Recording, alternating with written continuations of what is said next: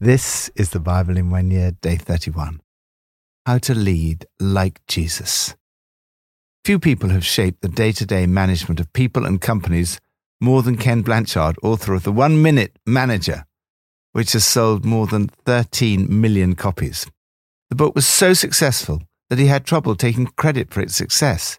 He began to think about God. He started to read the Bible.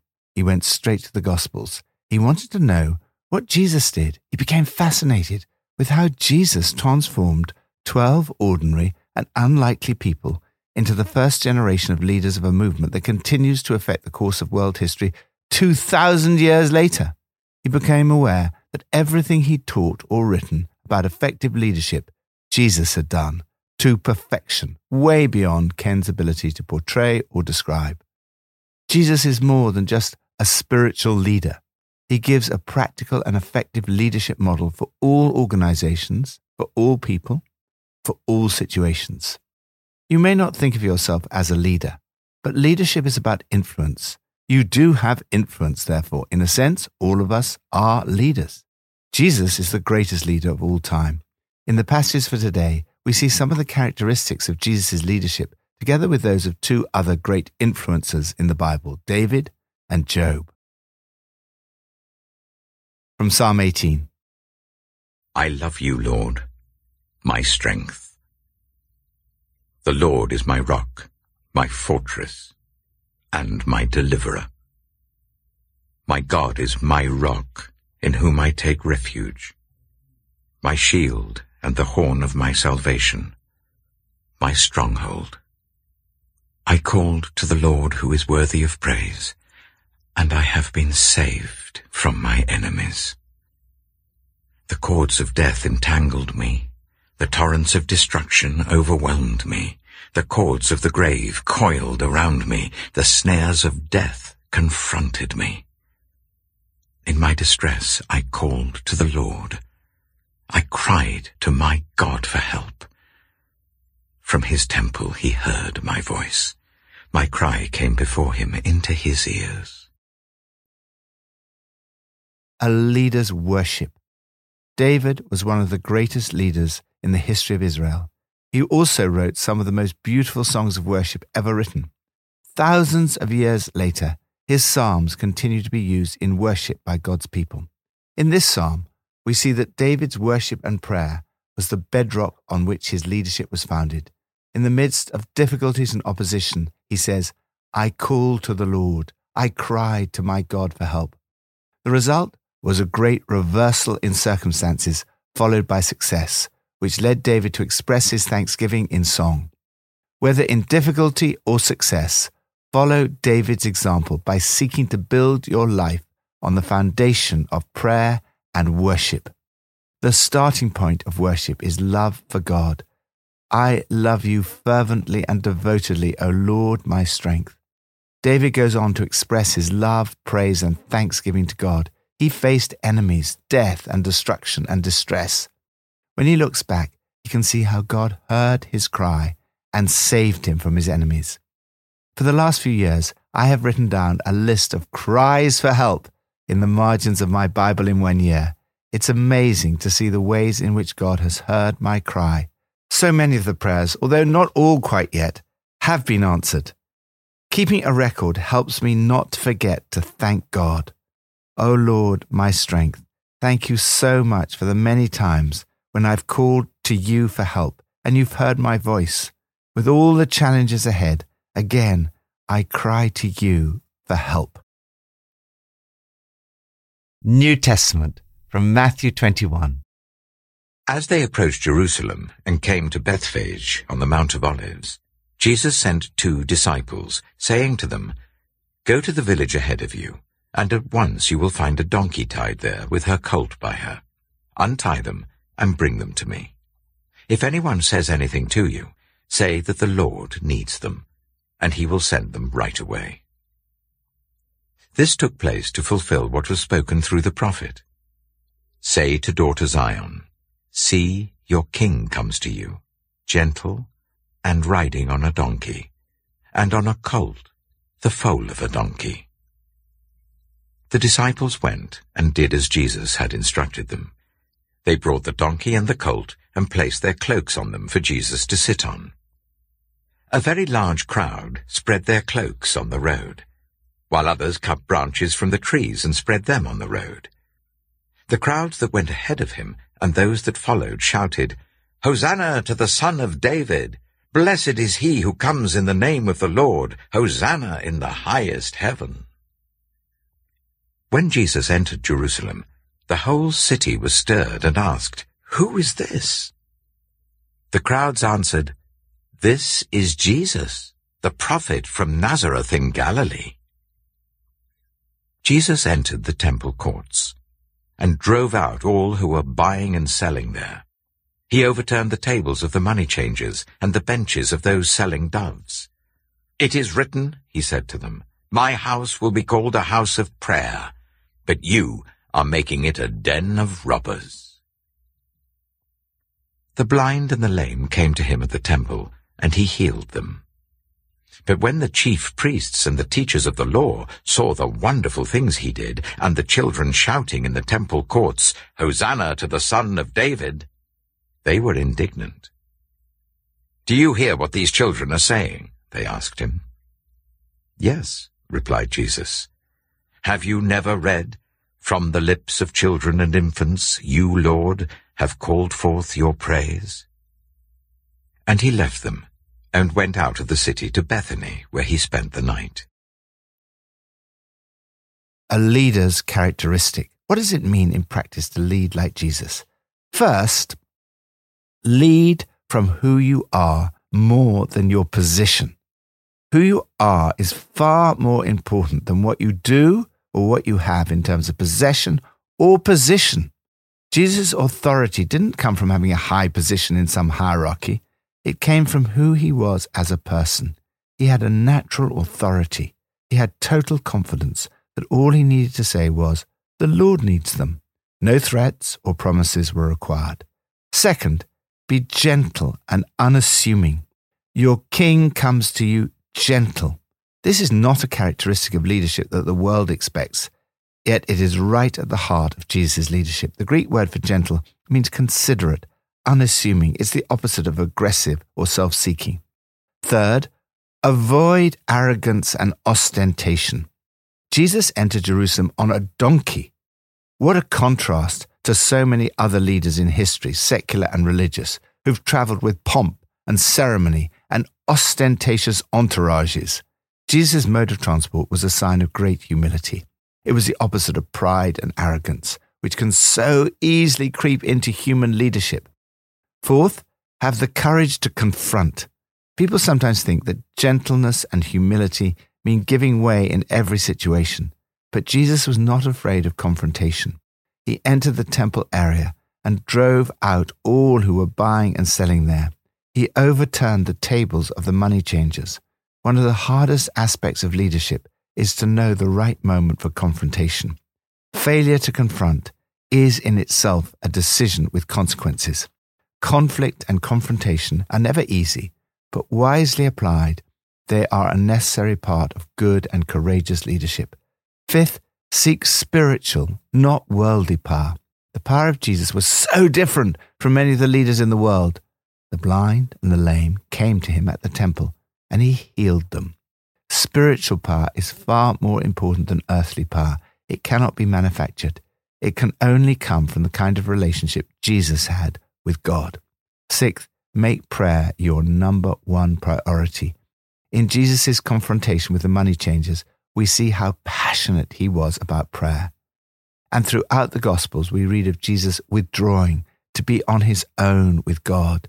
This was the source of his strength. Like with David, prayer was at the heart of Jesus' leadership. Lord, help me to lead like Jesus with authority, gentleness, humility, courage, and power. Like Jesus, may my strength come from my personal relationship with you. Old Testament from Job 19 to 21. Then Job replied, How long will you torment me and crush me with words? Ten times now you have reproached me. Shamelessly you attack me. If it is true that I have gone astray, my error remains my concern alone. If indeed you would exalt yourselves above me and use my humiliation against me, then know that God has wronged me and drawn his net around me. Though I cry, violence, I get no response. Though I call for help, there is no justice. He has blocked my way so that I cannot pass. He has shrouded my paths in darkness. He has stripped me of my honor and removed the crown from my head. He tears me down on every side till I am gone.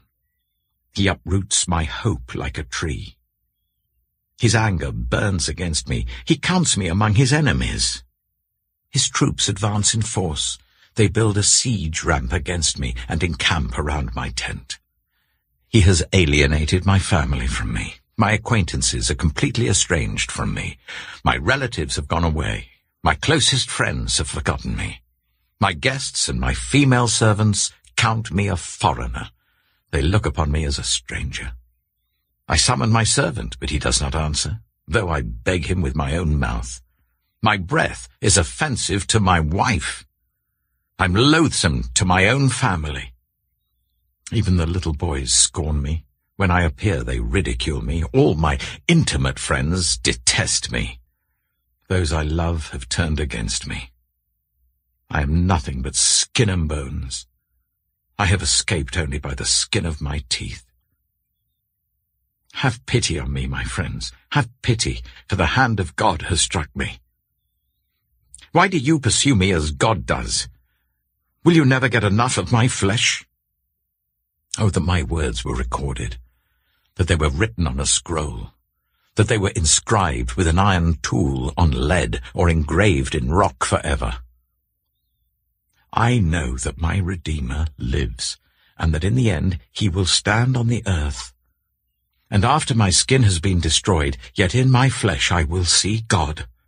I myself will see him with my own eyes, I and not another. How my heart yearns within me. If you say, how we will hound him, since the root of the trouble lies in him. You should fear the sword yourselves. For wrath will bring punishment by the sword, and then you will know that there is judgment. Job chapter 20 Then Zophar the Naamathite replied, My troubled thoughts prompt me to answer because I am greatly disturbed. I hear a rebuke that dishonors me and my understanding inspires me to reply.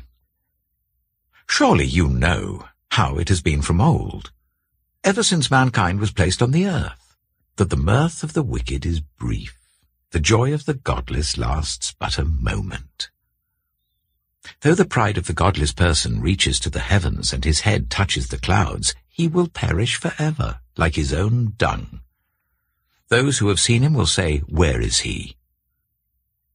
Like a dream he flies away, no more to be found, banished like a vision of the night. The eye that saw him will not see him again. His place will look on him no more. His children must make amends to the poor, his own hands must give back his wealth. The youthful vigour that fills his bones will lie with him in the dust. Though evil is sweet in his mouth, and he hides it under his tongue, though he cannot bear to let it go, and lets it linger in his mouth, yet his food will turn sour in his stomach. It will become the venom of serpents within him. He will spit out the riches he swallowed. God will make his stomach vomit them up. He will suck the poison of serpents. The fangs of an adder will kill him. He will not enjoy the streams, the rivers flowing with honey and cream. What he toiled for, he must give back uneaten. He will not enjoy the profit from his trading. For he has oppressed the poor and left them destitute. He has seized houses he did not build. Surely he will have no respite from his craving. He cannot save himself by his treasure. Nothing is left for him to devour. His prosperity will not endure. In the midst of his plenty, distress will overtake him. The full force of misery will come upon him. When he has filled his belly, God will vent his burning anger against him and rain down his blows on him. Though he flees from an iron weapon, a bronze-tipped arrow pierces him. He pulls it out of his back, the gleaming point out of his liver. Terrors will come over him, total darkness lies in wait for his treasures. A fire unfanned will consume him, and devour what is left in his tent. The heavens will expose his guilt, the earth will rise up against him.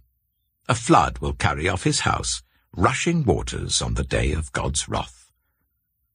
Such is the fate God allots the wicked, the heritage appointed for them by God. Job chapter 21 Then Job replied, Listen carefully to my words. Let this be the consolation you give me. Bear with me while I speak, and after I have spoken, mock on. Is my complaint directed to a human being? Why should I not be impatient? Look at me, and be appalled. Clap your hand over your mouth. When I think about this, I'm terrified. Trembling seizes my body. Why do the wicked live on, growing old and increasing in power? They see their children established around them, their offspring before their eyes.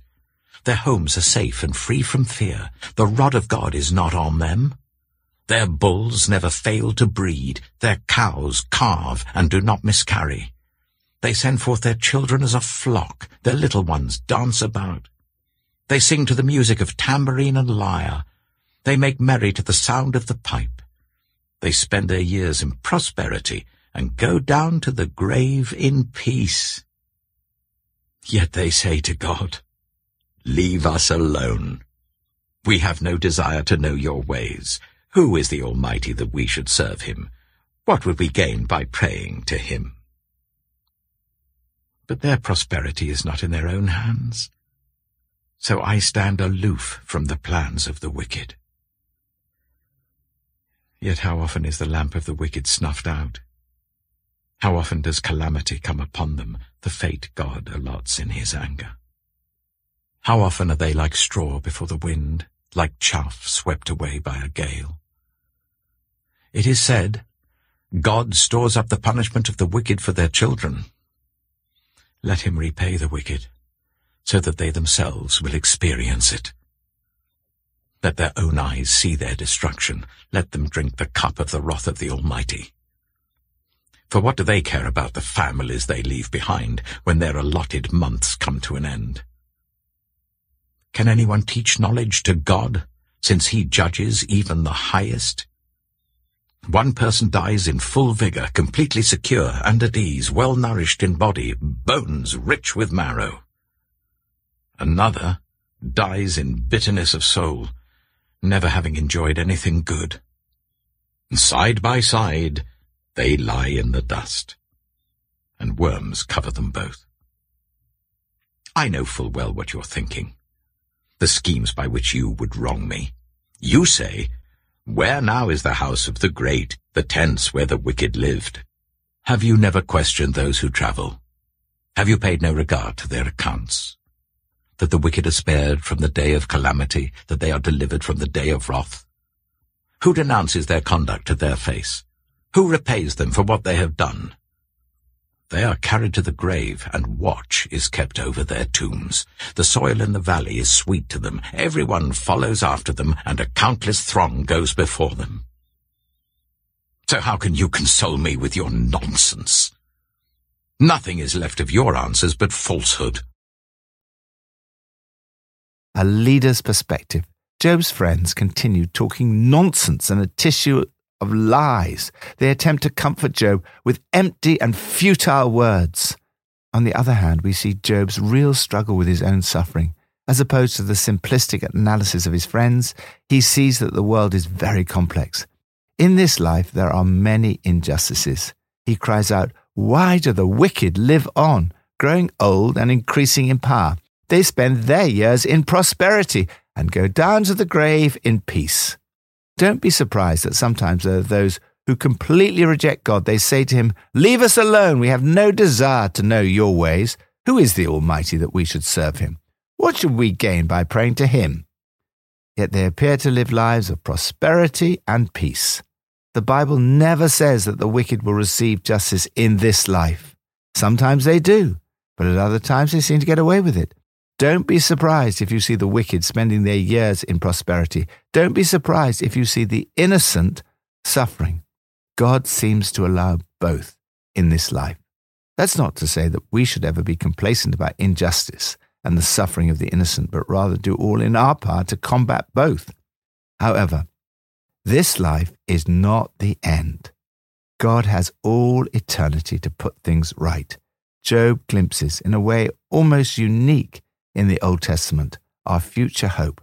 I know that my Redeemer lives, and that in the end he will stand upon the earth. And after my skin has been destroyed, yet in my flesh I will see God. Job's insight foreshadows the New Testament hope of resurrection and eternal life. A godly leader has an eternal perspective, which gives a totally different dimension to Christian leadership. Imagine someone important coming to visit your home.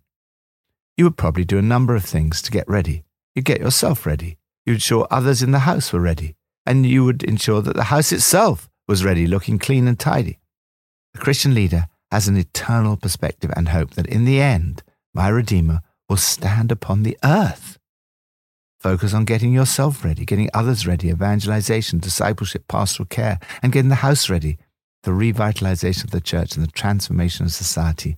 These concerns are not just confined to church leaders. Christian leaders in all spheres of work and society should have these three underlying dimensions embedded in their thoughts, their decisions, and their actions. Furthermore, this perspective should transform your attitude towards your plans and goals.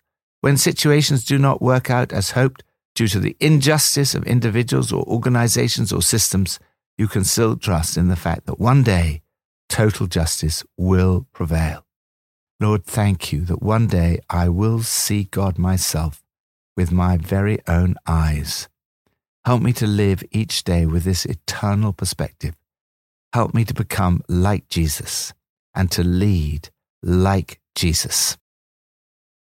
Pippa adds The verse, Job 19:25 says, I know that my Redeemer lives. It appears in part of Handel's Messiah.